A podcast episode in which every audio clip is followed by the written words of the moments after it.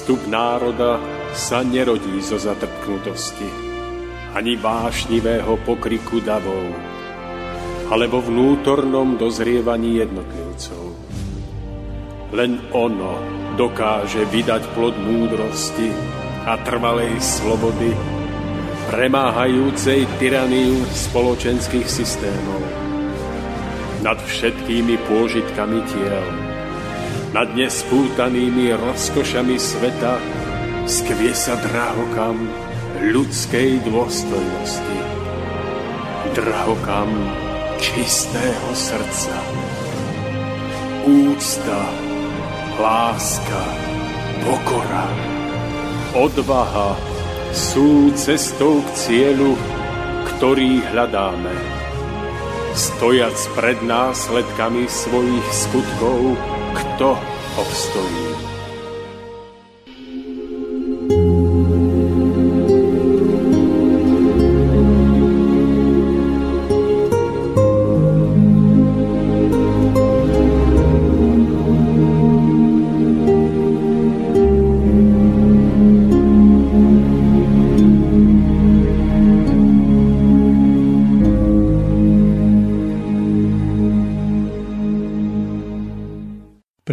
Roku 970 až 870 pred Kristom žila Sibila Kumana, kráľovna zo Sáby, nazývaná podľa nádherného mesta Sába v južnej Arábii, ktoré bolo jej pôvodným sídlom. Preslávila sa ďalekou cestou do Jeruzalema ku kráľovi Šalamúnovi, ktorému zverila mnohé zo svojich tajomstiev. Časť Sibyliných proroctiev sa zachovala aj napriek tomu, že prísna cenzúra zabraňovala v mnohých krajinách ich knižné vydanie. Zákaz čítania týchto proroctiev vydávali panovníci zaiste i kvôli zachovaniu dedičnosti trónu pre svoj rod. Lebo Sibila predpovedala okrem vynálezov, objavov, aut, lietadiel, podmorských plavidiel aj oslobodenie podaných, pád veľkých ríš a kráľovských rodov. Predpovedala toho veľa a veľa sa z toho vyplnilo. A keď sa naplní čas, vyplní sa aj to ostatné.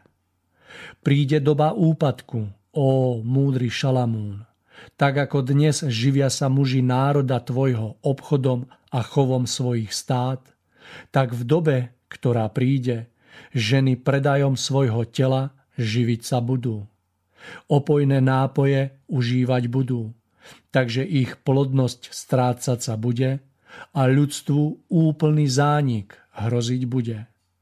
Ak sa potom zo ženy omamné nápoje požívajúcej dieťa zrodí, tichému šialenstvu prepadne a potomkov na svet už viac neprivedie.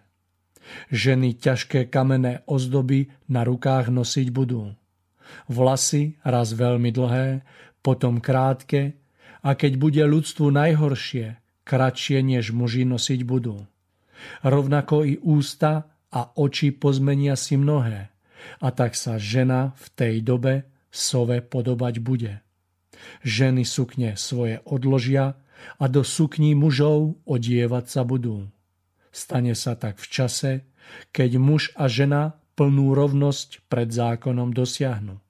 Bude to pre ženu doba rovnoprávnosti, ale i bezcenosti.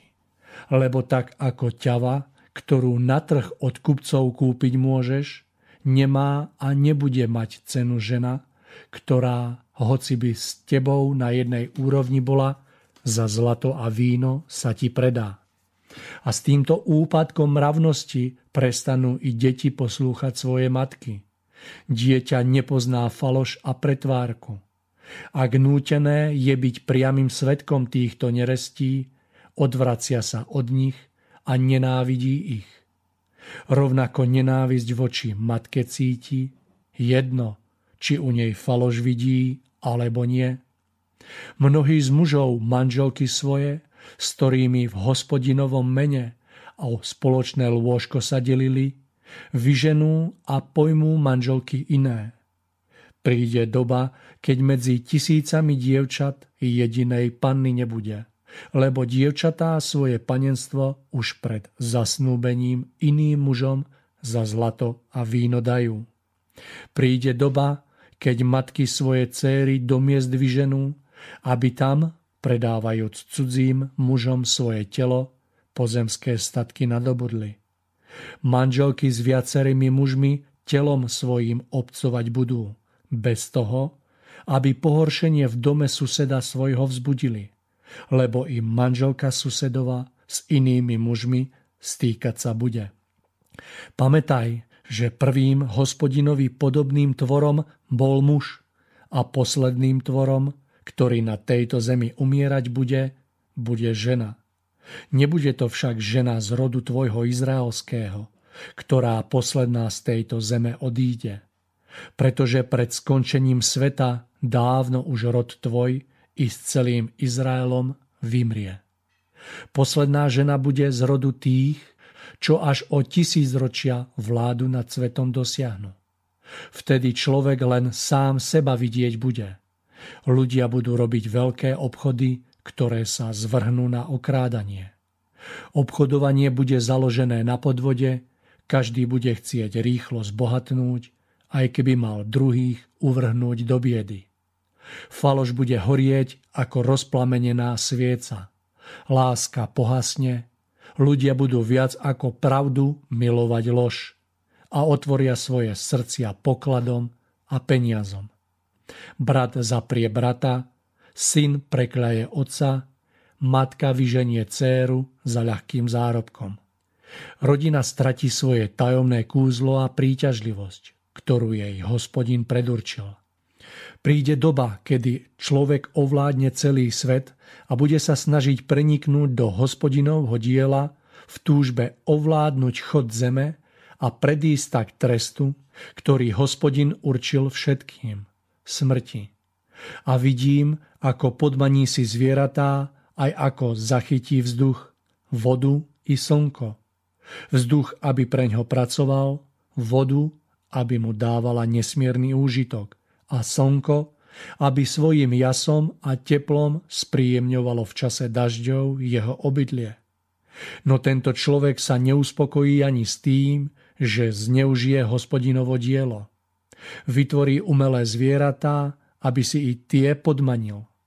Vytvorí niečo, čo predbehne svet i človeka. A ja vidím ono podivné zviera, slnkom a vodou živené, utekať po zemi tak rýchlo, že mu silný vietor nestačí. Plávať po moriach, že i pred vlnami sa zachraňuje, rýchlo ako sup lietať v oblakoch. Svoju schopnosť tvoriť, ktorú si silou a rozumom donútil k výkonu, bude človek riadiť svet a všetko, čo ho obklopuje. Slnko, dážď, vietor i oblaky. Tento svet však mu nepostačí a snažiť sa bude odletieť niekam tam, kde je iba vôľa hospodinova, skúmať, či cesty sveta i hviezd nemohol by zmeniť. Divné, že človeku nebude stačiť zem, ktorá mu bola hospodinom určená.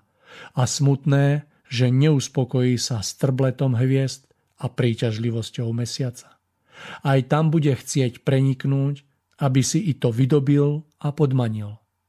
Príde doba, že ľudia premýšľať budú len ako jeden druhého okradne, aby tým sám získal. Príde doba, že mnohí zveria svoje peniaze do rúk iným a títo okradnú ich bez toho, aby boli potrestaní.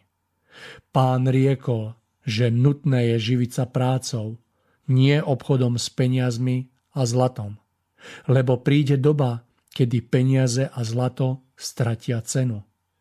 Stane sa tak okolo roku 2000 po narodení Mesiáša, po hroznej vojne, v ktorej sa bude vraždiť celý svet. Každú vojnu sprevádzať bude obchod s peniazmi, pričom rozmôže sa nesvedomité okrádanie ľudí, privádzajúcej človeka do zúfalstva. Nebudeš sa telesne stýkať s mužským pohlavím ako so ženou, lebo je to ohavnosť.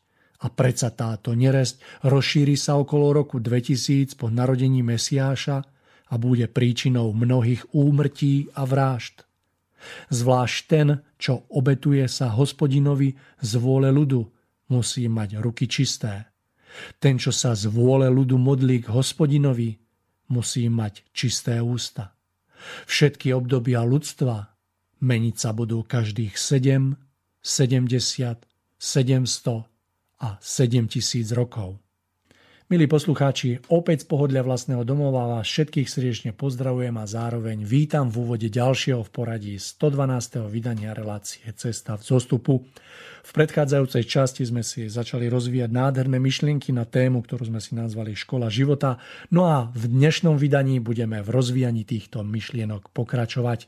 Reláciu pre vás pripravujeme v predstihu, takže vy nás počujete zo záznamu, ale ak by vo vás vyvstali nejaké otázky, neváhajte nás kontaktovať či už na mail mariokováček.cz prípadne tomášlajmon.gmail.com Toľko úvodné slovo, Mário Kováčik je moje meno a budem vás aj dnešnou reláciou sprevádzať. No a dnešný rozhovor nebudem viesť nikým iným ako s Tomášom, ktorý síce nie je vedľa mňa, ale ktorého by som mal mať na telefonickej linke v pohodlí vlastného domova, takže verím, že je tomu tak. Takže to skúsime. Tomáš, želám vám nádherný, príjemný podvečer. Verím, že sa počujeme. Áno, áno, Mário, takže eh, ďakujem pekne a teším sa aj ja na pokračovanie našej relácie, nášho rozprávania. Tomáš, ešte predtým, ako vám odovzdám slovo, by som rád niečo prečítal a pre našich poslucháčov je to vlastne pozdrav od nášho poslucháča Dušana Zozolena, ktorý, sa, ktorý vyjadril svoj názor a ja by som ho teraz rád prečítal, ak súhlasíte. Takže... Určite. Dobre, takže píše, posielam pozdrav do relácie Cesta v zostupu a rád by som sa poďakoval jej aktérom za všetky, no obzvlášť za túto poslednú za, s názvom Škola života. Relácia bola skutočne podnetná a zároveň podaná zrozumiteľne pre každého, kto rozumieť chcel. Bola plná živých príkladov so súčasným poukázaním na to, ako sa v daných situáciách orientovať. Ako východisko, aby človek situáciami, do ktorých sa dostáva, neprechádzal len povrchne, ale vedome, ani ich neriešil v krčovitej sústredenosti, bola zdôraznená potreba bdelosti. Tiež sa mi to javí ako kľúčové, lebo pri bdelosti je, ako bolo v relácii spomenuté, duch nad všetkým, pričom pri sústredenosti je len rozum upriamený na jedno, a to väčšinou na to, čo v danej chvíli nie je rozhodujúce. Vtedy sa môže stať, že aj pri dobrej snahe sa vo vzťahu s inými ľuďmi, kde hrozí konflikt, človek sústredí napríklad na bránenie spravodlivosti a s touto vidinou pred očami nie je ochotný ustúpiť ani o krok. Bránenie spravodlivosti je bez pochyby šlachetný postoj, no pokiaľ človeku unikne, že v jeho škola, v jeho škole života práve neprebieha lekcia o spravodlivosti, ale o tolerancii, tak vo svojej skúške neobstojí a ani si to pritom nevšimne. Chcel by som sa vám preto ešte raz poďakovať za túto tému a jej objasnenie, ktoré môže pomôcť mnohým zorientovať sa v dnešnej dobe a aj v tej, ktorá nás čaká a zaželať vám ešte veľa podnetných tém do ďalších relácií. Takže toľko Dušan zo zvolená. Tomáš, ja si myslím, že veľmi, veľmi pekný postreh a veľmi krásne rozvinutá myšlienka. Čo vy na to? No tak, Mario, ja sa chcem poďakovať aj nášmu poslucháčovi Dušanovi, že nám napísal takýto jednak krásny a jednak rozsiahly mail, takúto reakciu na našu reláciu. Mne, mne tam v závere m, hm, by som možno jednu vetu doplnil.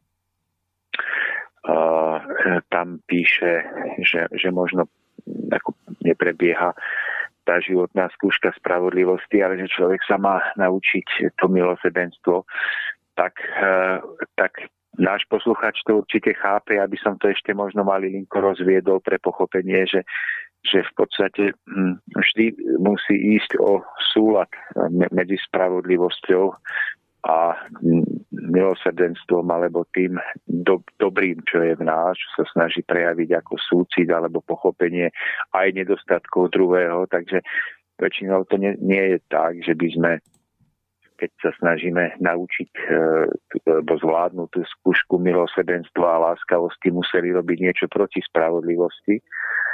Ale ide o to, že ktorý princíp viac preváži, ale musia byť zastúpené obidva.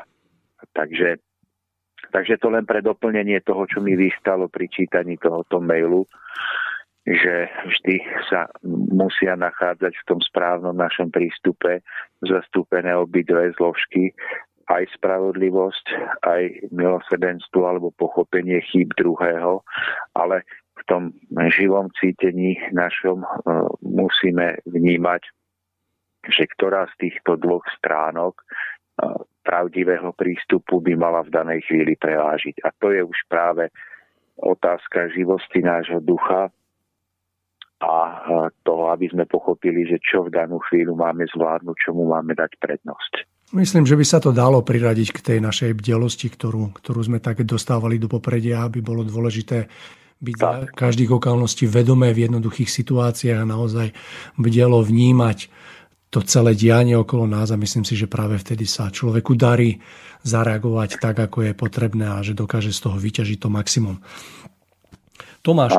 Tomáš, takže dnes by sme vlastne pokračovali v rozprávaní z predchádzajúcej témy to znamená, ktorú sme si nazvali Škola života, takže môžeme si to pomenovať, že Škola života druhá časť.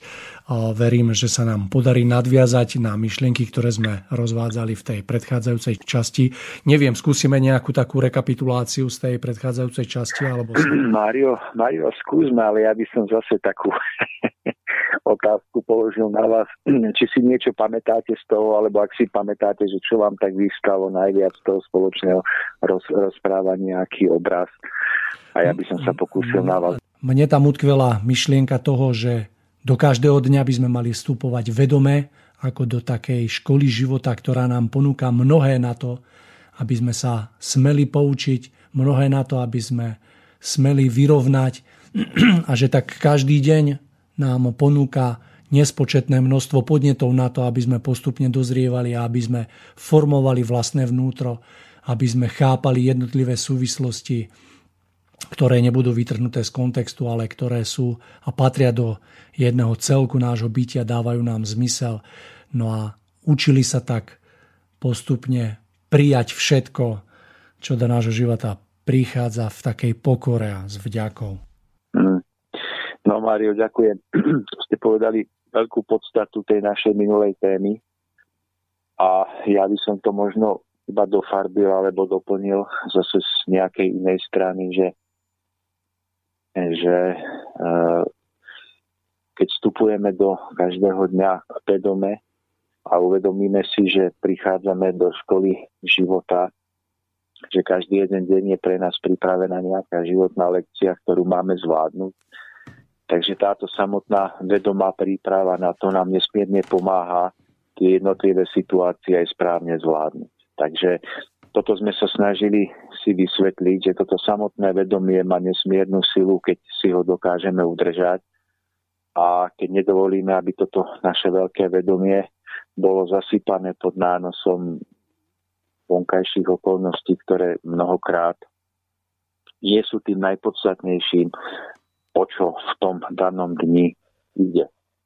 No a zároveň sme sa snažili si vysvetliť, že na pozadí všetkých viditeľných javov, všetkých viditeľných situácií, do ktorých prichádzame, sa odohrávajú e, hlbšie duchovné deje, ktoré dokážeme vidieť nie našimi fyzickými očami, ale očami našej duše a nášho ducha a že práve tieto deje na pozadí všetkého, čo vidíme našimi očami, e, sú tým podstatným, čo by sme si mali všímať a čo by sme sa mali naučiť chápať a príjmať a správne zvládať. Takže sme si uviedli niekoľko príkladov od tej situácii za volantom, ak si spomínate, vy ste mali svoje príklady, ja som mal nejakých pár príbehov.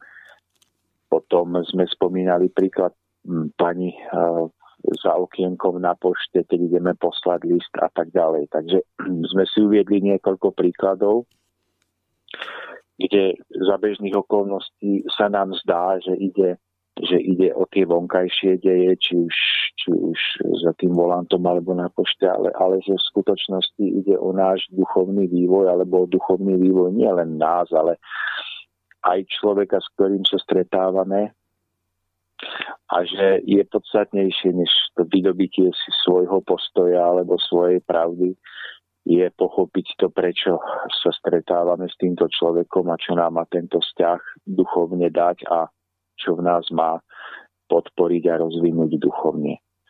Takže, takže sme si povedali, že keď tieto veci začneme vnímať a začneme si ich uvedomovať, tak e, náš život sa postupne začne meniť a začneme postupne sa posúvať v tej našej škole života na vyšší a vyšší stupeň alebo do vyššieho a vyššieho ročníka, až kým nezmaturujeme alebo nezískame potom tú, tú slobodu do života.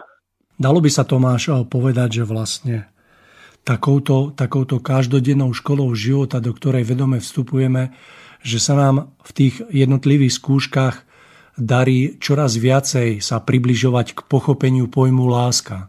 Áno, Mário, a presne o tom aj dnes budeme hovoriť. Ja sa pokúsim takom, ob, takou obkľukou k tomu dôjsť, lebo mám pripravených niekoľko obrazov a príkladov zo života a budeme hovoriť, ako to aj súvisí s pojmom láska a cit.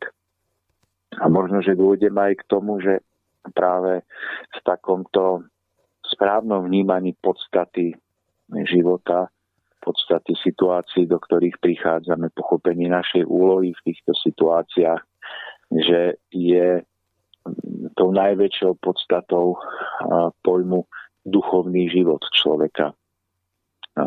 Zistíme, že to náboženské vyžitie, to rituálne prežívanie v danej cirkvi alebo v danom náboženstve nám má pomáhať, aby sme v tomto každodennom živote dokázali vidieť práve tú správnu podstatu všetkých dejov, ale že to samotné e, náboženské vyžitie nie je, nie je tým samotným cieľom, že to všetko nás má nejako vnútorne upriamiť a nastaviť, aby sme v každodennom živote, ktorý prežívame 24 hodín denne, dokázali čo najviacej stáť bdelo a duchovne vedome.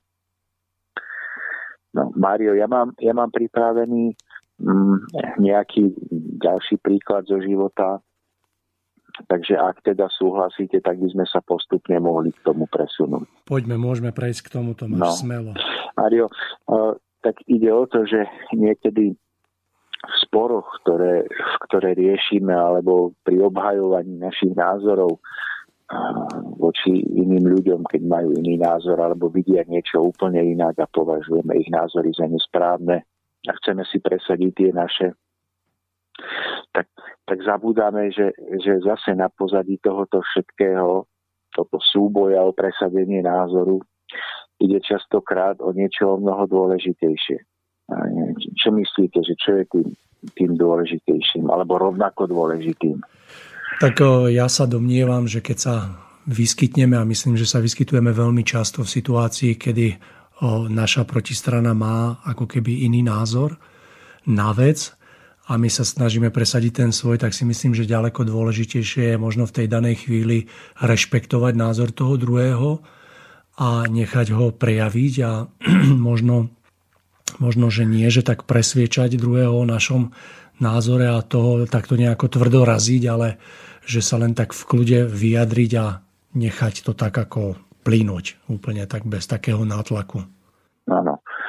No aj ja by som vlastne to, čo ste vy opísali, vyjadril slovom, že, že pri boji o presadenie nášho názoru, pokiaľ ho považujeme za správny, je častokrát o tú úroveň, akým, akým k tomu dochádza. Ide o ten spôsob, ako s druhým človekom komunikujeme a aký dojem v ňom vyvoláme. Totiž my niekedy, keď sa snažíme bojovať za naše názory, správne názory, pripúzme, tak rúbeme hlava, nehlava a zabúdame, že v tom človeku vytvárame dojem, že sa stretol mm, s, s primitívom, alebo proste s primitívnym človekom, ktorý síce bojuje za tzv. pravdu, ale pečať, ktorú opečaťuje do, do druhého človeka, nemá s pravdou a s krásou ani s ušlachtilosťou nič spoločné. A tak si myslím, že zas to, čo by sme si mohli uvedomovať v komunikácii s inými ľuďmi, je to, že, že rovnako dôležité ako naše názory je to, akým, akým spôsobom ich obhajujeme. Či je v tom ušlachtilosť, či je v tom zrelosť, A k tomu patrí aj to rešpektovanie názoru iného človeka, o ktorom vravíte vy. Alebo je v tom nátlak a je v tom despotizmus. A ja si myslím, že práve to je jedna zase z vecí, ktoré, ktoré by sme si mohli začať uvedomovať v tej škole života, že na jednej strane ide zdanlivo o ten vonkajší dialog, o to, kto vyhrá, koho názor bude presadený, ale že v skutočnosti je dôležitejšie, aký dojem v človeku zanecháme. A keď dokážeme zanechať v človeku dojem, že sa stretol s ušlachtilým človekom, tak si myslím, že to je veľakrát to najdôležitejšie, čo v ňom zostane ako spomienka, ktorá ho bude vnútorne posúvať aj po celých desaťročiach. Kedy aj zabudne na to, že o čom vlastne bol ten rozhovor, alebo kto tam vlastne mal pravdu alebo nemal pravdu, na to zabudneme, ale zapamätáme si, ako sa tento človek voči nám správal. Že, keď sme k nemu cítili úctu, cítili sme, že jeho prístup je v niečom nádherný, v niečom nás presahuje, tak toto si dokážeme zapamätať aj celé 10 ročia. My sme ako deti tu hrávali mm, pred hotelom, mm, velikánsky hotel, sme tu mali, tu za starého režimu bol postavený velikánsky hotel a pred ním bolo parkovisko a my sme ako deti hrávali na parkovisku hokej.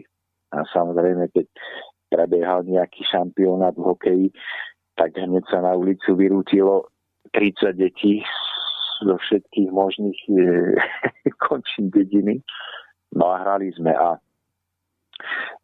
majiteľovi hotela to veľmi vadilo, pretože my sme tam dali bránky a auta nemali pomaly kde parkovať a aj tie autá, čo tam parkovali, tak boli dobodkované od loptičiek. A navyše ešte aj ten samotný hotel e, tam pred vstupom bol dovodkovaný tisíckami úderov od loptičiek. Takže to vypadalo dosť zle. Ale pamätám sa na to, ako tento majiteľ hotela vždy prišiel ku nám a zavolal si nás a nikdy nekričal. Vždy nás zavolal a hovorí, že chlapci, a tá, v tom bolo cítiť to, ako s nami chce komunikovať, ako, ako, ako nás jednoducho berie, ale chce nám to jednoducho kamarátsky vysvetliť. Ale vy chlapci, nehrajte tu. Poďte ďalej, dajte sa mi tam a tam, lebo viete, chodia mi ľudia a potom, potom tieto škarede a, a tak. A ja si, Mario, po 30 rokoch pamätám na to, ako s nami tento človek jednal. To, že nás jednoducho bral, že, že nikdy na nás nekričal a vždy nám to s takou, s takou ušlachtilosťou, kamarátskosťou vysvetľoval. A pritom mohol nás vyhnať, mohol na nás nakričať. A dodnes si pamätám na to, ako s nami jednal. A keď ja dnes sa stretnem s deťmi, ktoré robia zlé na ulici alebo sa správajú nevychovane, tak tento príklad zo života spred 30 rokov mi vystúpi ako jeden z prvých a hovorím si v duchu, že keď by som dokázal s tými mladými ľuďmi rozprávať tak, ako on dokázal s nami, lebo my práve preto, že on, tento, tento muž, majiteľ hotela s nami jednal a s takýmto rešpektom, tak my sme ho skutočne uznávali. No, skrátka sme ho brali, že, že keď nám to ešte raz povie, tak hneď pôjdeme bokom a nebudeme robiť zle.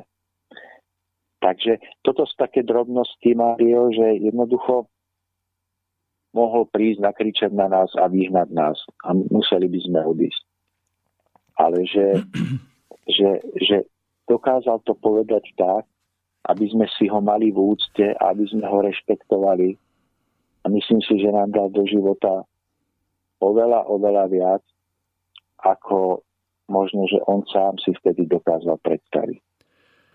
Tomáš, keď e, z istého pohľadu sa na to pozrieme, tak e, je dôležité nie čo povieme, ale ako to povieme. A keď sa na to pozerám z istého pohľadu, tak to, čo povieme, je vecou nášho nástroja, rozumu a to, ako to povieme, je vecou nášho ducha a citu. A mám jednu veľmi zaujímavú príhodu, ktorá mi nie len počas tohto vášho rozhovoru, ale celkovo v živote vystupuje do popredia nad všetky ostatné a to bolo, to bolo, neviem, je to možno 30 rokov dozadu, možno 28, to je jedno. Ale keď sme boli mali chlapci, tak sme chodili sem tam pooberať susedom slivky, hrušky, jablka mm. a tak. No a raz sme natrafili, z hodov okolností s dcerou toho pána sa veľmi dobre poznám dneska, a natrafili sme jednoducho raz na jeho záhradu, kde sme tak ako vleteli, ako takí mladí výtržníci. A tak sme troška pooberali, no a on nás videl a on sa za nami rozutekal. No a odlišné to bolo už v tom, že veľmi nás prekvapilo, akú má tento vtedy z nášho pohľadu starší pán kondíciu. No a nebudete veriť, ale on nám bol v petách akože dobrých možno 20-30 minút. My sme sa stále obzerali a on stále za nami. My sme proste chodili potom, potom ako keby tam medzi tými domami a on stále nás prenasledoval. Až sme došli do bodu, že jednoducho sme si uvedomili, že mu nedokážeme újsť. No a tak sme sa rozhodli čeliť vlastným následkom. No a tak sme pri takých garážach, ja to vidím ako dnes, sme jednoducho zastavili a on bol veľmi vysokého zrastu, bol to chlap, ktorý mal možno 2 metre, potom som sa dozvedel, že to bol učiteľ, už medzi nami není. No a on prišiel k nám, mali sme obrovský strach, obrovský strach. A on vtedy prišiel, pristúpil k nám a dneska si nepamätám, čo nám povedal, ale pamätám si, ako to povedal a jednoducho pristúpil k nám s veľkou láskou a porozumením. On nás akože vyhrešil, ale tak, že jednoducho odvtedy sme už nikdy nešli na jablka. A presne to potvrdzuje aj jedno príslovie, ktoré som už počul veľmi dávno, kde je zovšeobecnená múdrosť, o ktorej práve hovoríte, ktorá hovorí, že nikto si nezapamätá, o čom ste sa bavili, ale každý si zapamätá, ako sa s vami cítil. Takže áno, áno. toľko z mojej strany k tomuto, čo hovoríte. No, Mário, to, to, to, ste, to ste vlastne vystihli tú podstatu, pretože, pretože skutočne vo väčšine príkladov našich bežných rozhovoroch nám ide o to, že čo hovoríme, ako to presadíme. A zase tá skrytá podstata je v tom, že ako to hovoríme.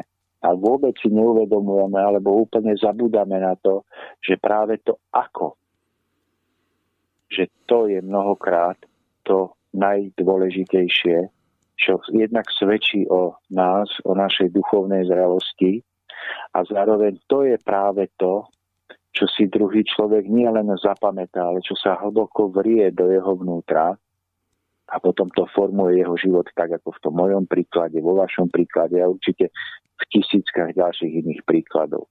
A to ste povedali krásne, že, že to, čo hovoríme, to, alebo to, o čom hovoríme, je veľakrát otázka našich názorov, ktoré si formujeme na základe nejakých, nejakých častokrát iba obmedzených ľudských skúseností, alebo podľa toho, čo sme čítali, alebo počuli, alebo ako nás masíruje verejná mienka, mediálna, mediálna masáž. Ale, ale práve to, ako to hovoríme, to svedčí o našom cite, svedčí to o našom duchu, a o našej zrelosti. Takže v tomto ste to vystihli nádherne a ja by som túto myšlienku chcel iba v tejto časti našej relácii tak trochu počiarknúť alebo zvýrazniť, aby sme v škole nášho života sa posúvali práve v tom, nie čo hovoríme, o čom hovoríme a do akej miery dokážeme vnútiť druhým náš názor, ale to, aby v našich slovách a v našom prístupe k iným ľuďom bola práve tá, tá neopísateľná veľkosť, môžeme ju nazvať ušlachtilosť, ktorá môže mať vždy rôzne podoby v závislosti od povahy človeka proste od typu človeka, ale aby sme každý v tom našom druhu hľadali spôsob, ktorý, ktorý sa opečatí do druhého človeka že keď ten človek z toho stretnutia alebo rozhovoru s nami odíde,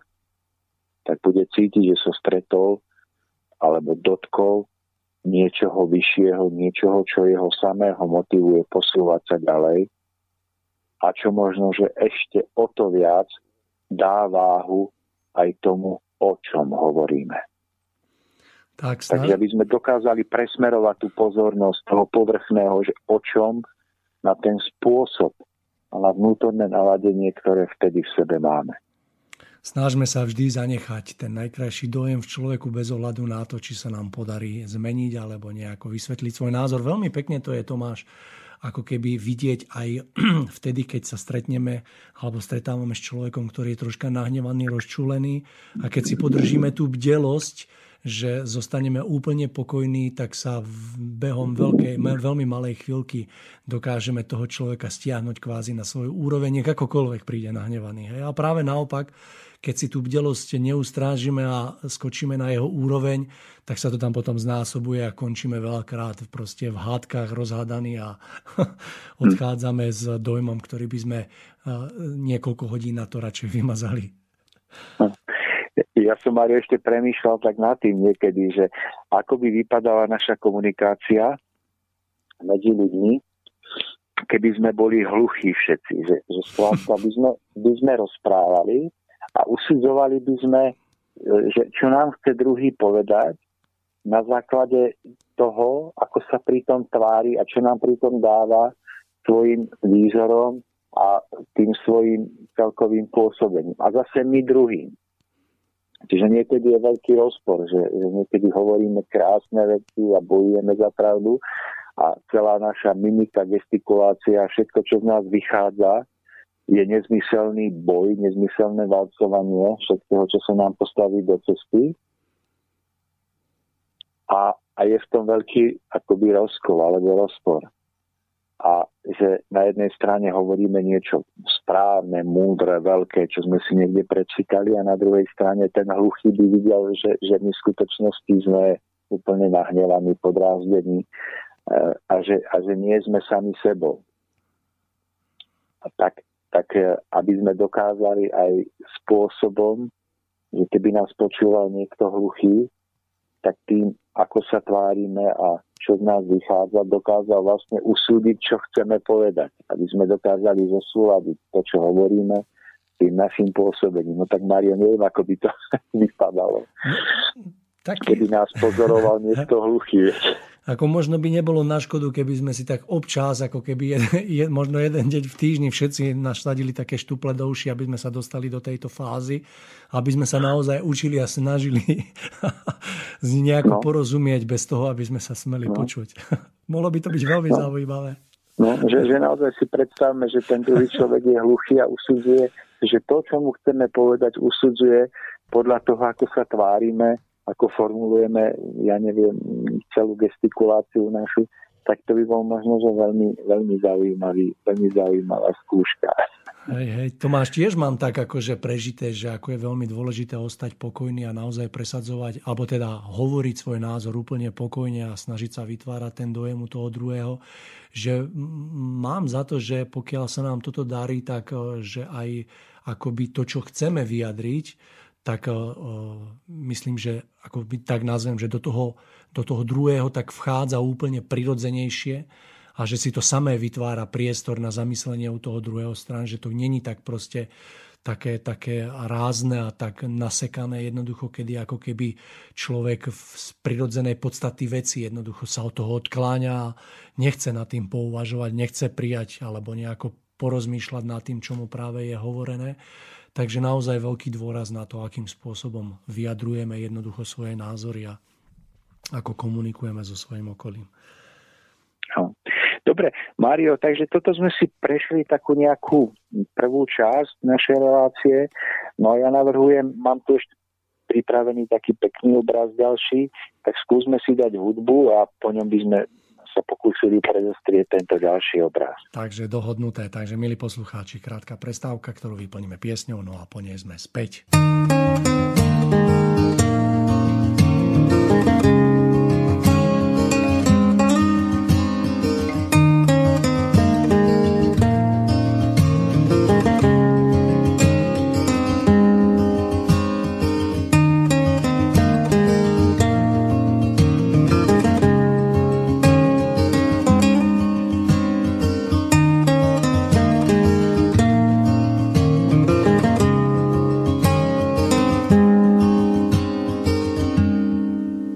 V jednom ťahu, človeče zlatý, a hore schodmi bez pauzy ideš.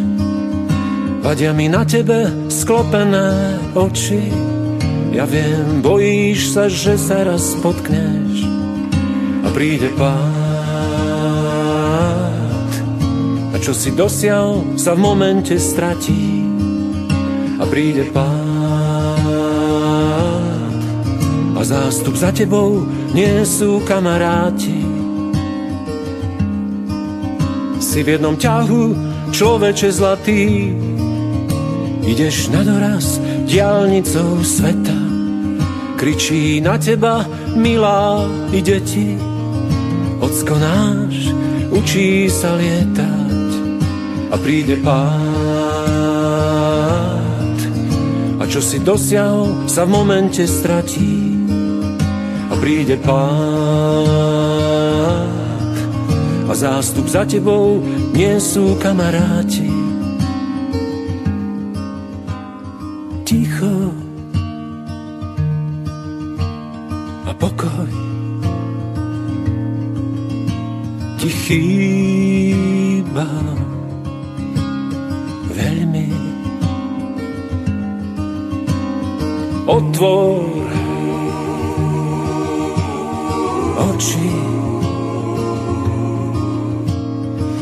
Dýchaj, ver. Si v jednom ťahu, človeče zlatý, straší ťa možnosť finančných strát. Tvoj život zmenil sa príšerne rýchlo na miliardy nejakých dát a príde pád. Čo si uložil, sa v momente stratí a príde pád. A už sa to nikdy nebude dať vrátiť. Si v jednom ťahu, človeče zlatý, zoskoč dolu z toho kolotoča. Ja viem, možno zlomíš si nohy, ale vypriahneš kone od koča ten tvoj pád ti zrazu otvorí obidve oči a ten tvoj pád bude to najlepšie za posledné roky.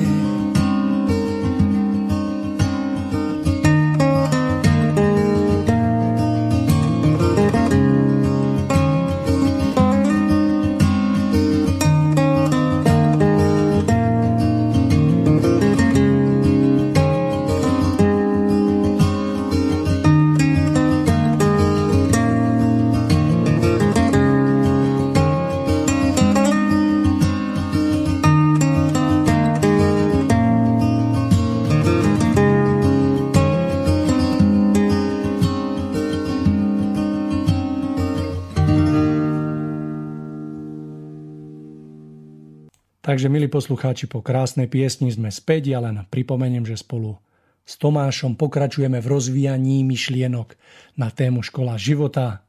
Tomáš, mali ste ešte na mysli nejaký obraz, takže odozdávam slovo, nech sa páči. No, Mário, taký, taký malý obraz. Ja by som chcel možno, že zase nadpojiť na uh, náš prístup k druhým ľuďom, pretože od toho sa mnohokrát odvíjajú veľké veci v našom živote, v našom osude až do, do vzdialenej budúcnosti. A veľakrát sú to drobnosti práve v našej komunikácii s inými ľuďmi, ktoré rozhodujú o našom, našom osude. Ja by som e, pokúsil sa e, najprv vám priblížiť vlastnosti jednej krytiny na strechu a potom pochopíte prečo. Smelo do toho, teším sa. No, keď som pracoval v stavebninách, tak sme predávali jeden druh strešnej krytiny a bola to taká gumovo, umelohmotná nejaká PVC mm, krytina, ktorá sa používala najčastejšie na mm, budovy, ako sú napríklad veľké hypermarkety a všetky tieto veľké obchody, pretože bola v prepočte na meter relatívne lacná a dala sa veľmi rýchlo aplikovať. takže splnila ten účel na niekoľko rokov. No a ona sa predávala v takých meter vysokých kotúčoch, neviem koľko bolo v jednom návine, tak môže 15 až 20 metrov. No a to ste pekne na tej streche akoby to ste tam vystreli, no a vedľa ste dali ďalší pás a prepájali ste to navzájom takou teplozdušnou pištolou, ktorá, ktorá tú gumu natavila, prepojila jednu časť druhou. Takto ste v podstate prebehli celú strechu. No a v podstate ste zabezpečili, že strecha bola pekne vodotesná a, a splňala svoj účel. No, no len malo to jeden malý háčik, že tá, tá, táto krytina, gumová alebo PVC krytina, obsahovala v sebe tzv. aditíva alebo zmekčovadla plastov. to nakoniec obsahujú aj iné plasty alebo iné gumy. A tie aditíva spôsobujú, že tá hmota je pružná, že nepraská. Takže napríklad, keď, keď sa budova trošku posunie v zime alebo v lete a má táto krytina v sebe aditíva, tieto zmekčovadla, tak jednoducho krytina sa prispôsobí, natiahne, stiahne, natiahne, stiahne, no a voda cez ňu nepreteká do budovy. Lenže po nejakom čase, väčšinou po niekoľkých rokoch, 7, 10, ako tak slniečko svieti na túto krytinu, tak to UV žiarenie vyťahuje z krytiny, uvoľňuje postupne tieto zmekčovadlá, že oni sa odparujú preč. No a počase sa stáva, že takáto krytina úplne stráti svoju prúžnosť. Takže, takže je neprúžna a praská. A to sa stáva potom, že zase príde pohnutiu budovy a neprúžná krytina sa nenatiahne, praskne do tej špáry, do tých špár, začne zatekať voda, no a strecha stráca svoju prúžnosť a, ľudia, ktorí, ktorí pod tou strechou bývajú, tak, tak obrazne povedané klapka na hlavu. No a tento príklad so zmekčovadlami, týmito aditívami, mi prišiel na um v súvislosti aj vôbec s našim životom a s našim správaním sa voči iným ľuďom, našej komunikácii s inými ľuďmi. Totiž, lebo aj, aj u nás platí, že pokiaľ je niekde v našej povahe dostatok prúžnosti, pokiaľ sa tam nachádzajú tie neviditeľné duchovné aditíva, zmekčovadlá, tak sa dokážeme prispôsobovať a dokážeme sa v komunikácii nezlomiť. Dokážeme v komunikácii sa prispôsobovať povahe správaniu iného človeka a výsledkom toho je, že s ním dokážeme nádherne vychádzať. A dokážeme reagovať aj na jeho prípadné nepochopenie a zbytočne nehrotíme vzťahy, nevstupujeme do konfliktov a častokrát dokážeme v živote oveľa viac, ako keď sa v našej komunikácii, keď sa z našej komunikácii vytratí prúžnosť, a to sa prejaví napríklad tým, že, že sme náhle urazení, urážliví, že nie sme schopní v pokoji predostrieť svoj názor inému človeku, vysvetliť, ako sme to mysleli. Skrátka, urazíme sa hneď, keď nás nepríjme a týmto pádom vzťahy narážajú a končia. No a my si to niekedy neuvedomujeme, ale práve na prúžnosti alebo neprúžnosti nášho vnútra v komunikácii s inými ľuďmi častokrát úplne stojí alebo padá aj celá naša budúcnosť a náš, náš osud. A, no a ja by som sa možno pokúsil vám predostrieť jeden príklad, ktorý som prežil nedávno vo vzťahu k jednému svojmu známemu, dá sa povedať, k svojmu zákazníkovi, aby ste pochopili, o čom hovorím. Tak e, mal som taký, taký pekný vzťah, že jeden pán ma oslovil, aby som mu vytvoril alebo vyrezal velikánsky obraz. No a tak ja som sa pokúsil teda na dobrej vlne urobiť peknú skicu, a urobiť nejakú vhodnú cenu, no a ponúkol som mu to. No ale predstavte si, čo sa mi často nestáva, že, že pán zákazník mi napísal, že teda jemu sa skica vôbec nepáči, že to, že to vôbec nie je to, čo chcel, že, že teda žiaľ, že je nespokojný s tým a že to žiada prerobiť. No tak, tak ja som teda že nie som zvyknutý na kritiku, lebo väčšinou sa moje skiče ľuďom páčia, tak som ostal úplne zaskočený a prejavila sa práve taká tá ne, neprúžnosť. A som si povedal, no teda tak, toto je, toto je, toto je akože nie je možné, ako je to možné, že sa mu nepáči takáto krásna skica. A hravím si, no tak to je tak, no ak asi buď nemá vkus, alebo to je znamenie, že spolu nemáme spolupracovať, keď sa mu taká pekná skica nepáči, tak ja asi napíšem, že končíme spoluprácu. To, to, to ja jednoducho neberem. A tak som v tomto stále bol, neviem, niekoľko hodín, alebo neviem, deň možno. Ale stále tak vo vnútri sa vo mne niečo smialo, že, že zo mňa sa niečo smialo, že, že ako k tomu pristupujem. A a vravím si, že, že mám to ukončovať, nemám to ukončovať, mám mu hneď napísať, že končíme, alebo ako, lebo viete, tá urazenosť človeku, taká tá, tá práve tá, tá nepružnosť, tá by hneď všetko ukončila najradšej. A tak som si jednoducho povedal, že dobre, nechám, upokojím sa, nechám to ešte nejaký čas a budem to riešiť na druhý deň. A teraz na ten druhý deň, po tom napätí, potom, jak som si vravel, že to určite končí, mi napadlo, že predtým, než som mal teda odpovedať na to, že stíš sa na chvíľočku a, a skús nájsť nejakú, nejakú takú cestu, aby si zbytočne nezlomil ten vzťah aby ak to má výjsť, nech to vyjde, ak to nemá výjsť, nech to nevíde, ale aby to nebolo tým, že to nevíde pre tvoju urazenosť, alebo preto, že si vnútorne strnuli nájsť nejakú správnu cestu. Mariu, a tak som si sedel, kávu som si uvaril, sviečku som si tam dal, zapálil a tak som iba v tichu sedel. A v tom akoby sa úplne do mňa nalial taký krásny prúd takého nápadu, že ako odpovedať. A tak som napísal v tomto naladení odpoveď, kde som ani ten vzťah neukončoval, ani nič takého som neriešil.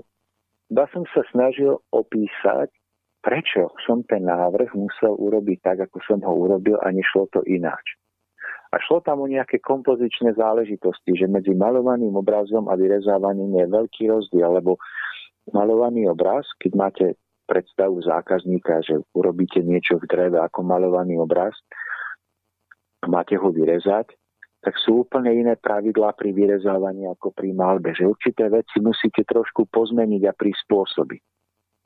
A tak som tomu zákazníkovi úplne pekne vysvetlil, prečo som to navrhol tak, a že prečo som to nemohol urobiť, ako si on predstavoval, podľa toho malovaného obrazu.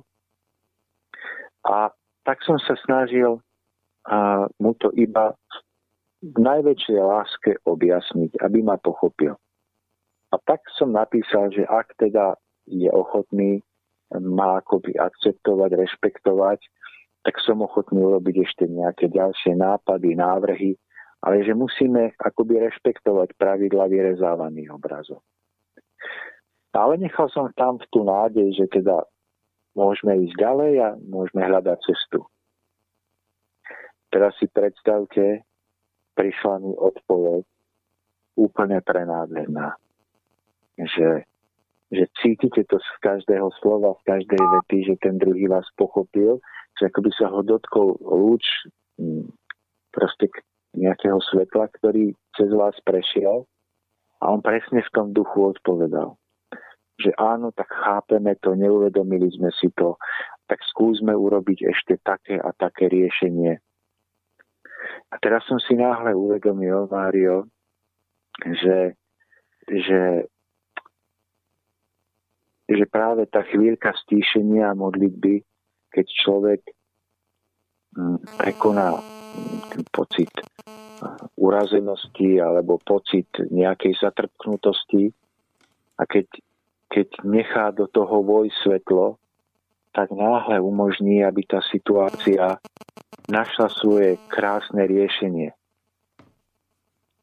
A vlastne som si uvedomil, že, že je to presne ako s tou strechou, o ktorej som vám vravel. Že keď máme v sebe uh, prúžnosť, tak tam sa tá strecha neroztrhne a nenatečie tam dnu. Ale keď tú pružnosť stratíme, tak pri maličkom pohybe budovy sa tá krytina pretrhne a začne do nej natekať. Tak som si vlastne prežil, uvedomil zase na novo, že ako je to v živote, keď sme tvrdí, keď sme neohybní, ako rýchlo ukončíme vzťahy, ako rýchlo skončia krásne výhľady do budúcna a naopak, ako sa otvárajú nové cesty, keď dokážeme byť pružní a keď dokážeme vo vnútornom naladení a v modlitbe je taký, pardon, vo vnútornom naladení a v modlitbe jednoducho hľadať cesty ďalej. A teraz je na tom všetkom pekné alebo zaujímavé ešte aj to, že ja som sa potom dozvedel, že, že tento pán doslova ide stavať dedinu s desiatkami, s desiatkami drevozrubov, kde, kde v skutočnosti sa pripravuje nádherná pôda pre, pre dlhé pôsobenie v mojom odbore. A že či už by to vyšlo alebo nevyšlo, je to jedno, ale chcem tým povedať, že niekedy na jednej maličkosti sa zastaví vzťah, ktorý vás pripraví o velikánske možnosti niekedy na celé roky. A naopak, že keď človek jednu situáciu správne zvládne, tak sa mu otvorí nádej na celé, dajme tomu, mesiace, roky alebo obrovskú dobu dopredu. Ale to je práve to, čo my si neuvedomujeme, že prídu nejaké drobnosti v našom živote, urazíme sa, zavrieme si cesty a potom sa celé roky trápime. A vôbec nevidíme, že celé to trápenie pramení v nejakej jednej situácii, kde sme nedokázali byť vnútorne živí a pružní. A zase naopak, že keď sa nám darí a otvoria sa nám tieto cesty, tak spätne vidíme, že aha, veď toto všetko, čo sa nám otvorilo, pramení v jednom rozhovore s niekým, koho sme mohli úplne jednoducho odpísať v našom živote kvôli našej neprúžnosti. Mohli sme to úplne zrušiť a povedať skrátka, tak nie. Ale vidíme spätne, že to, že sme to vtedy zvládli, nám zase tieto možnosti otvorilo. A zase, keď potom pozorujeme aj životy iných ľudí v našom okolí, že, ktorí vravia, no, život je taký a taký a osud nás bije a nič sa nám nedarí a všetko, tak vy sám potom z týchto prežití a skúseností môžete spätne vidieť, že aha, že a či aj v živote takéhoto človeka, dajme tomu, neboli takéto v úvodzovkách nenápadné situácie, v ktorých sa lámal chlieb a v ktorých človek sa nedokázal stíšiť modlitbe a urobil nejaké rozhodnutie, ktoré mu zavrelo cesty na celé 10 ročia. A tak sa mi zdá, že v tejto našej škole života Mário, teraz som vám uviedol jeden príklad z mnohých. Sú práve takéto nenápadné situácie, nenápadné stretnutia, ktoré vôbec nemusíme považovať za dôležité pre náš život, pre osud, pre budúcnosť, ale v ktorých práve sú tie neviditeľné malé priechody do budúcnosti. Dajme tomu do veľkej, do nádhernej budúcnosti. Ale my práve kvôli svojej nepružnosti v týchto nenápadných situáciách zlyhávame a zatvárame si dvere na celé desaťročia.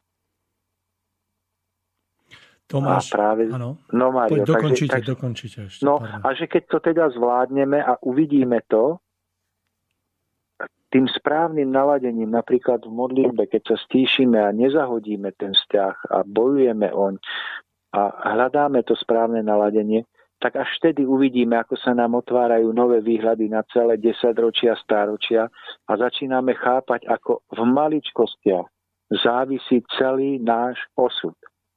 A to, že či ja budem robiť, viete, pre toho pána na, do, do tých ďalších domov alebo zrubov, to je úplne jedno, možno nie. Ale chcem tým povedať, ako som spoznal, že cez jeden jediný obraz sa vám môže otvoriť práca na celé roky. A pri nezvládnutí tejto situácie sa vám môže na celé roky pra- akoby všetko zavrieť. A je to len jedna jediná malá nenápadná situácia, ktorej rozhoduje nič iné, iba naša prúžnosť, naša zrelosť a okamih stíšenia sa napríklad v správnom naladení alebo v modlitbe. To máš veľmi pekná skúsenosť a myslím si, že s ešte krajším poučením do ďalších dní a môžem povedať za seba, že tiež by som niekoľko takýchto skúseností vedel nájsť, ale potvrdzuje sa presne to, čo už vedeli alebo hovoria takí ľudia, ktorí majú mnoho takých skúseností, že tie najväčšie šance sú v živote najmenej viditeľné.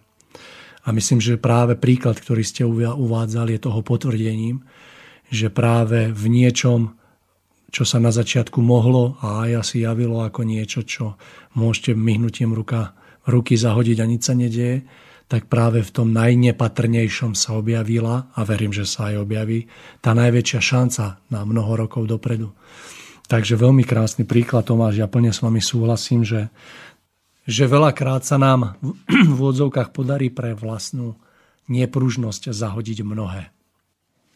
No a, a vlastne, Mário, aj to je v tom, že keď nemáme správny postoj a sme, sme zatrpknutí alebo urazení v živote, tak, tak neprežívame radosť, sme zatemnení. Jednoducho celý náš vnútorný svet ako keby zatienený nejakým mrakom. Ale to krásne, že to správne rozhodnutie, že sme sa naozaj spojili so správnymi prúdmi a odpovedali sme tomu človeku správne, jednoducho zvnútra, z ducha situ, tak spoznáme podľa toho, že keď to spravíme, tak ako ja, keď som tú odpoveď potom napísal, tak vo mne, vo mne prepukla explózia radosti a nadšenia. To je, to jednoducho, to si každý môže prežiť, že keď nájde správnu niť a niečo urobí správne, hoď predtým tápal a nevedel a hľadal, tak sa to prejaví explóziou radosti a načenia.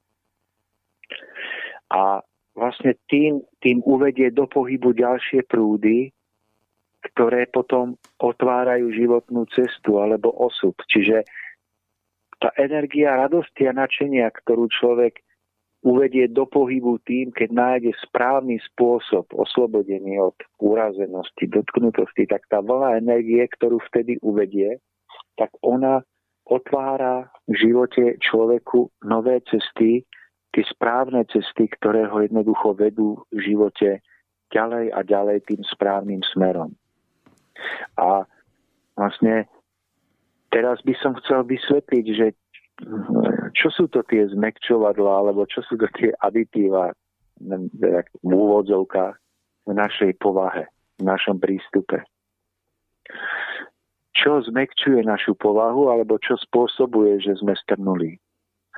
Tak ja by som to možno veľmi zjednodušene povedal, ale strnulosť a nepružnosť našej povahe spôsobuje naše sebecké ja, naše ego, ktoré, ktoré sa veľmi rýchlo nechá zraniť a veľmi rýchlo do, vojde do protiútoku a nie je schopné so sebou pracovať a nie je schopné zmenou svojho postoja bojovať o vzťah. A toto je práve ten prejav strnulosti, to je práve tá krytina, z ktorej vyprchali aditíva, ktorá vám pri posune stavby praskne a do ktorej začína natekať.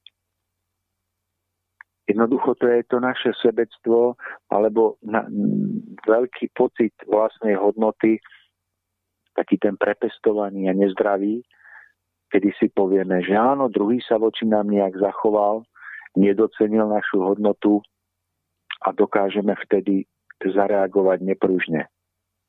A zase naopak, že pokiaľ máme v sebe lásku k životu, pokiaľ máme v sebe zrelosť a dokážeme si uvedomiť, že mm, ani my nie sme dokonali, ani naše správanie voči druhým nie je vždy dostatočné, a, tak to sú tie momenty, kedy sa jednoducho do nášho vnútra dostane pohyb, stávame sa pružnými a dokážeme na nejakú výzvu, nejaké správanie z nášho okolia voči nám náhle zareagovať prúžne.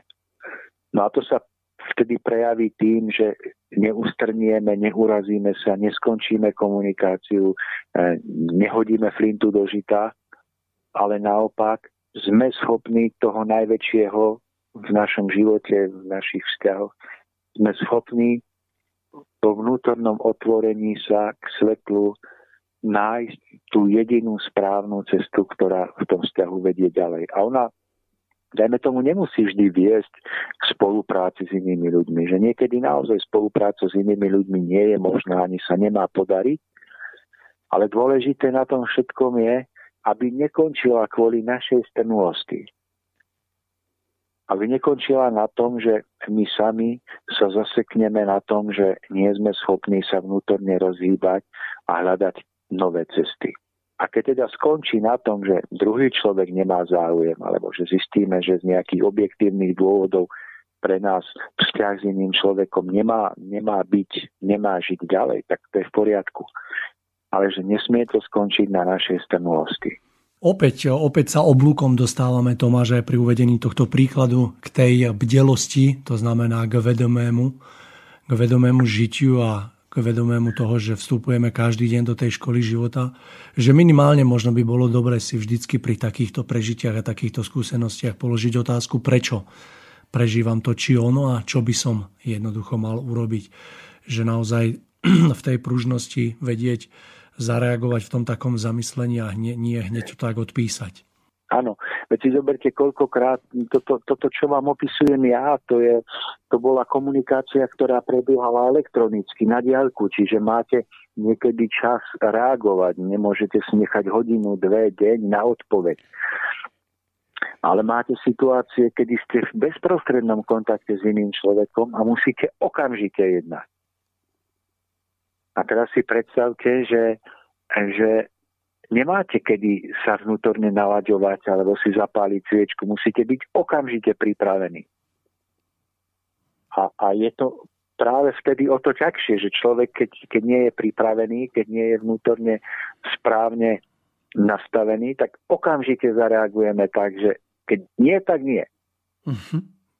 Chápete? Keď, keď nie, tak nie a koniec a dovidenia. Nebudeme A, to sú situácie naozaj, na ktorých niekedy závisí viac, než tušíme. No, chce to, chce to, chce to veľa, veľa prežitého, veľa skúseností a naozaj, aby sme dokázali obstať v jednotlivých tých situáciách, ktoré k nám prichádzajú a za, zachovať si jednoducho tú tvár a naozaj to nepustiť tak plnou párou, ale vedieť to podržať a je to zaujímavé. No.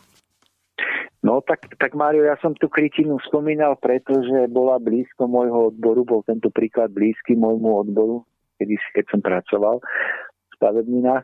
A tak, tak možno, že tento obraz aj mnohým ľuďom, ako našim poslucháčom pomôže, že keď budú stáť v takejto situácii životnej voči niekomu, že nech si iba predstavia, či sa dokážu jednoducho prispôsobiť, správne ohnúť, alebo či sa lámu. Takže, takže toto je taký malý príklad alebo obraz a, tej našej vnútornej živosti. Ja musím povedať zo svojich skúseností alebo prežití v živote, že všetci sa v tom ešte musíme učiť, že to nie je niečo, čo by mal niekto z nás úplne zvládnuté. Sú ľudia, ktorí to majú zvládnuté viac alebo menej, ale viac menej sú situácie, kedy kohokoľvek z nás ešte dokáže takéto niečo prekvapiť. A jedine, keď budeme pamätať na to, že si musíme zachovať správne naladenie, už s týmto naladením vstupovať do jednotlivých situácií, tak tak dokážeme vnútorne reagovať tak, že sa nenecháme vtiahnuť do nejakého víru a nenecháme sa vtiahnuť do, do hádky a než nepristúpime na tú hru, do ktorej nás chce okolie zatiahnuť. Akou dôležitou časťou v našom živote sa javí práve tá chvíľa možno ranného stíšenia, kedy sa dokážeme tak naladiť naozaj na to, že chceme vstúpiť vedome do tohto dňa, chceme naozaj zareagovať tak, aby bolo dobre. Naozaj táto chvíľa dokáže byť rozhodujúca. Ja verím, že, že si tí ľudia, ktorí chcú, budú čoraz viacej hľadať alebo nachádzať ten čas na to. A chcel som len povedať, že ako je dôležitá tá chvíľa a preto ju nezahadzujme a jednoducho naozaj si uvážme tú chvíľku a nájdeme si tú maličkú chvíľku na to, aby sme sa dokázali ráno možno stíšiť na chvíľočku a aby sme hneď tak nevchádzali do toho zhonu dňa všetných udalostí, ale aby sme naozaj vchádzali do tých situácií tak pripravení duchovne. Ocho, no. tak to zvládnuť. Áno, lebo, lebo človek sa niekedy hm, nechá, nechá vyhodiť zo sedla v jednom vzťahu a povie si, a to je iba jeden vzťah, to nevadí, tak, tak som to nezvládol, no tak som mu povedal, čo si myslím a, a jednoducho je to jeden vzťah iba, ale nevidí, že, že potom príde druhá situácia, urobí to druhému človeku, tretiemu človeku a náhle zistí, že v tom živote mnoho strátil. Potom je už častokrát ťažké to naprávať alebo doháňať naspäť.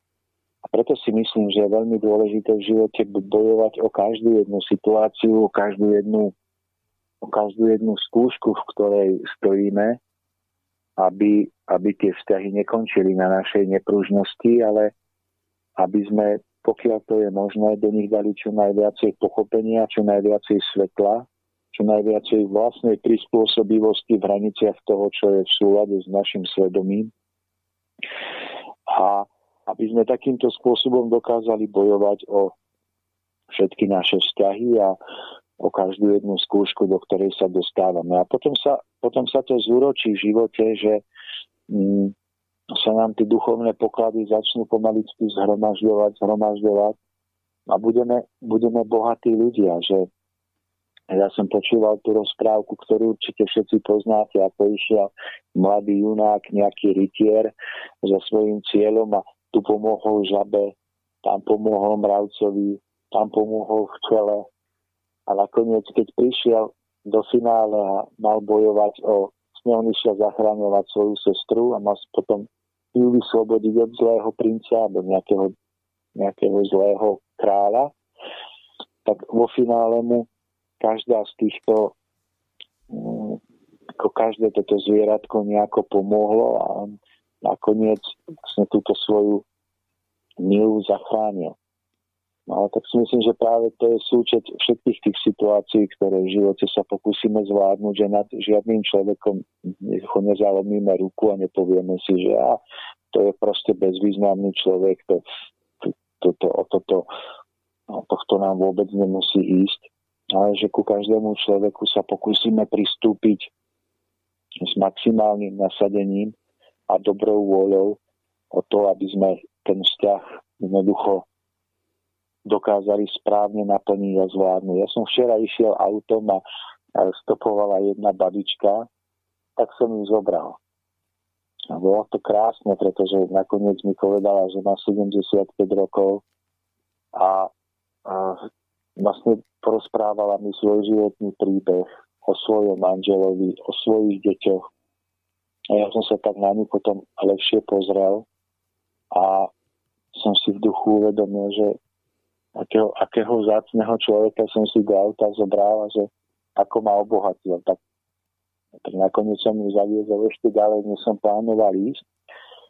a keď som potom keď vysadla z auta, tak som bol naplnený obrovskou radosťou z toho celého zážitku, že, že niekedy práve v takýchto malých momentoch je ukryté to veľké korenie života.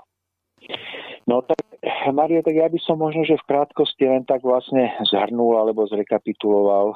Ešte mám potom na záver nejakú informáciu ohľadom priebehu našej relácie, čo sa týka nejakého konceptu do, do budúcna, alebo s, pá, s pánom Stroním sme, som sa stretol a niečo sme spolu dohodli.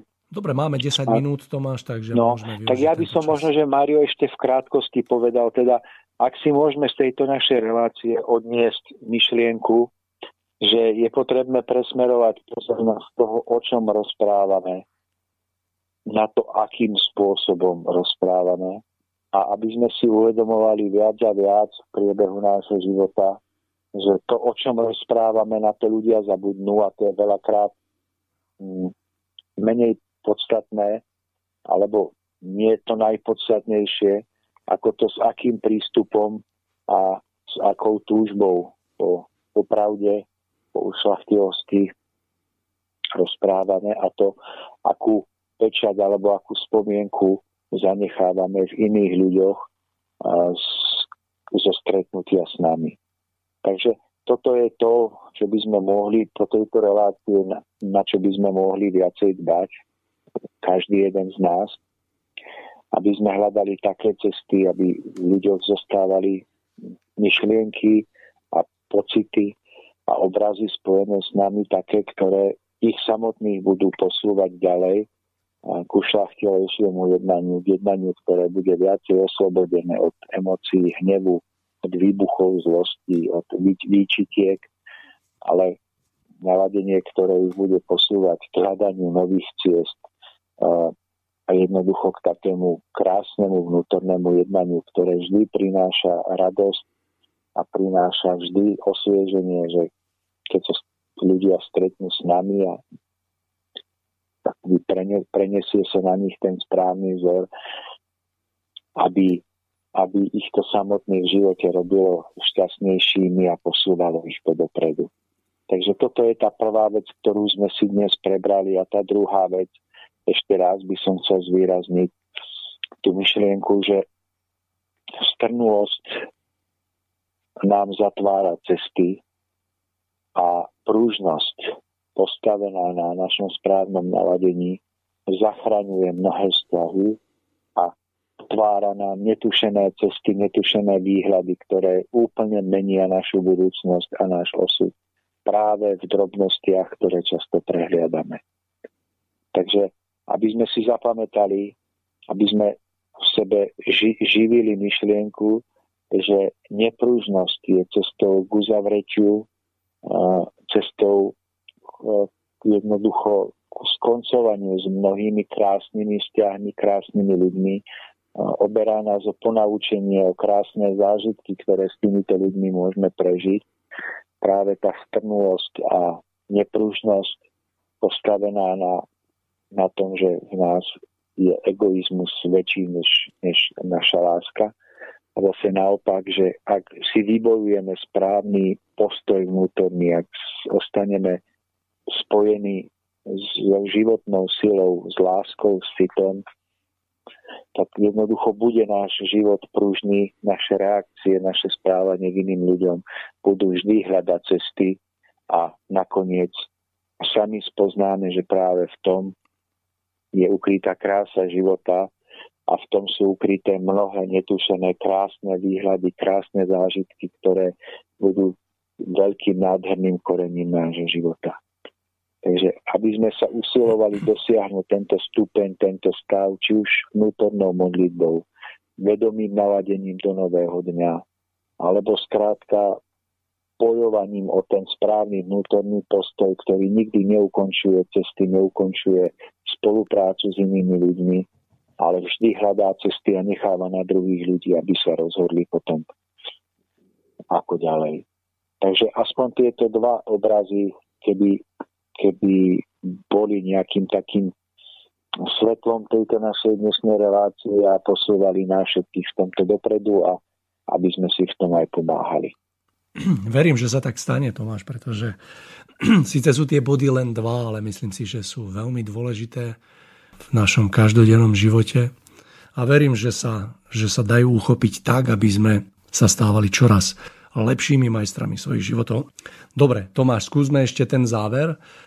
Mário, ja, ja na záver iba by som chcel povedať, že s Pavlom Strojným sme sa stretli tak, ako sa stretávame občas u mňa a rozprávame o mnohých zaujímavých veciach, tak sme sa dohodli, že Pavol by mal v rámci hlavičky cesta zostupu nejaký svoj taký priestor, kde by mal nejakú svoju vlastnú polhodinovú reláciu, možno, že aj dlhšiu, uvidíme, mm, kde by si sám zvolil tému a ktorú by potom rozprával.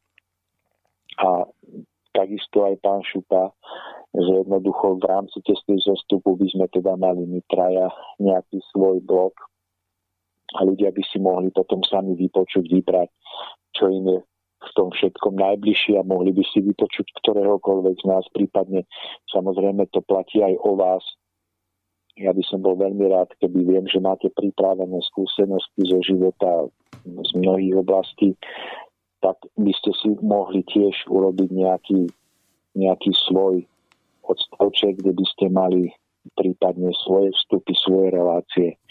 Takže, takže toto som vám chcel takto povedať, eh, že sme sa s tým pánom Strojným dohodli, no a na tej presnej forme sa ešte nejako musíme doladiť, že že ako to nazveme a tak ďalej, ale bol by som rád, keby vznikli takéto nejaké samostatné časti aby si ľudia mohli sami vybrať, že ja neviem, áno, mám chuť na Lajmona, mám chuť na Strojného, mám chuť na Šupu, idem si ich vypočuť. A, a že vlastne každý si bude môcť takto vybrať. A samozrejme to platí aj o vás, Mário, keby ste mali chuť, keby ste mali myšlienku, tému, či už nejakú príležitostnú alebo pravidelnú, že bude, bude, každý si bude môcť takto mm, pod hlavičkou cesty zostupu akoby urobiť nejakú svoju reláciu. Áno, mám aj ja, Tomáš, my keď sme spolu rozprávali, tak mám niečo rozrobené, treba to len dokočiť, verím, že to bude tak na 2, 3, 4 možno relácie, teraz tento týždeň bude možno troška viacej času tak verím, že sa mi to podarí dokončiť a čoskoro sa budem môcť o tie myšlienky podeliť nielen s vami, ale aj s našimi poslucháčmi. V každom prípade sa budeme veľmi tešiť na to, či už to bude v mojom, vašom v podaní v prípadne pána Šupu, pána Strojného.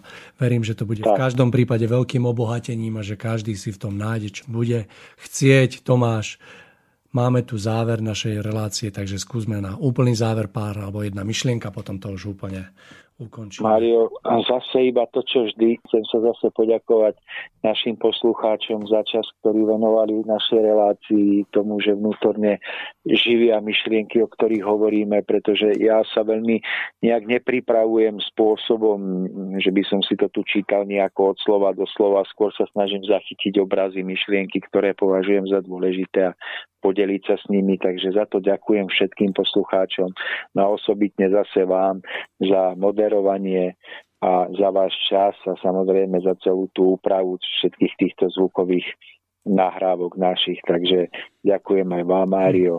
No a veľmi sa teším z tejto našej spolupráce a teším sa, že môžeme takto zdieľať hodnoty, o ktorých sme presvedčení, že ich tento svet potrebuje. Tomáš, ja sa veľmi vždy teším na túto chvíľu, keď nám je umožnené sa takto stretnúť v úvodzovkách, porozprávať naozaj o hodnotách, o ktorých sme presvedčení, že sú podstatné. Takže vždy sa veľmi teším, ďakujem za to, že ste si našli čas, pretože viem, že ho je stále veľmi, alebo čoraz menej a menej, ale napriek tomu sa nám to stále darí.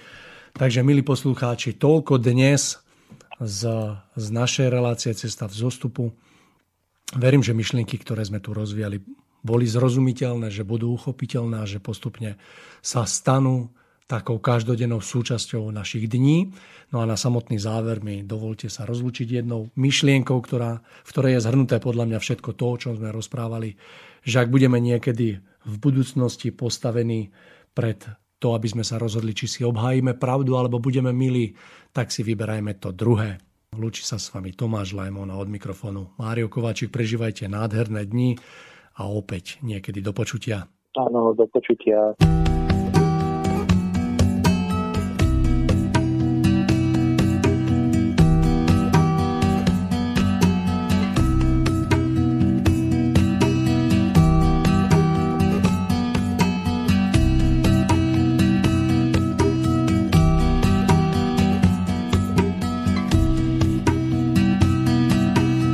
Voda je od dávna skutočnou matkou bytia. Do snehu, do hliny píše si znamenia. Srdce mi dosvedčí kokotom svojho bytia. Že vodička živá je najlepšia z prameňa. Voda, voda,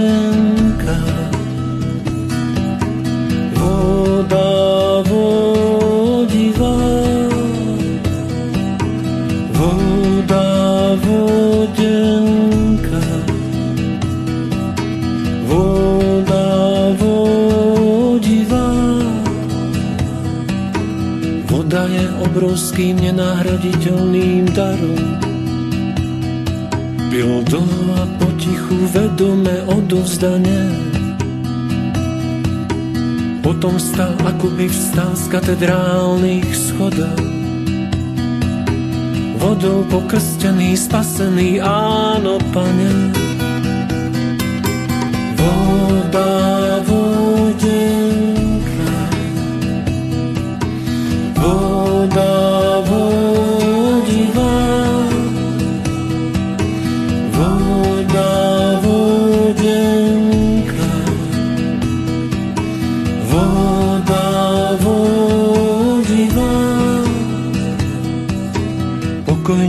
Píše svoj tragický očenáš.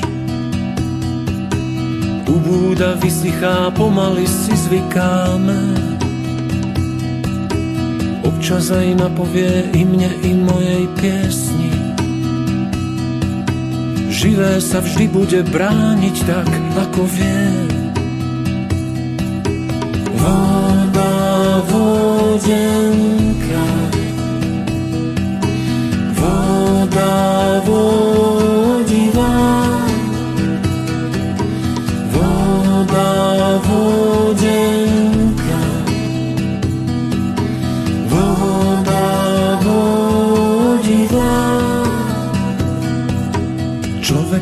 živote prichystané sú aj slzy.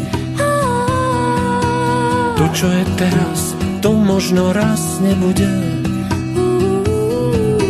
Z jedinej kvapky tej premenistej vody. Prečítaj posolstvo, otvor mi nepoznané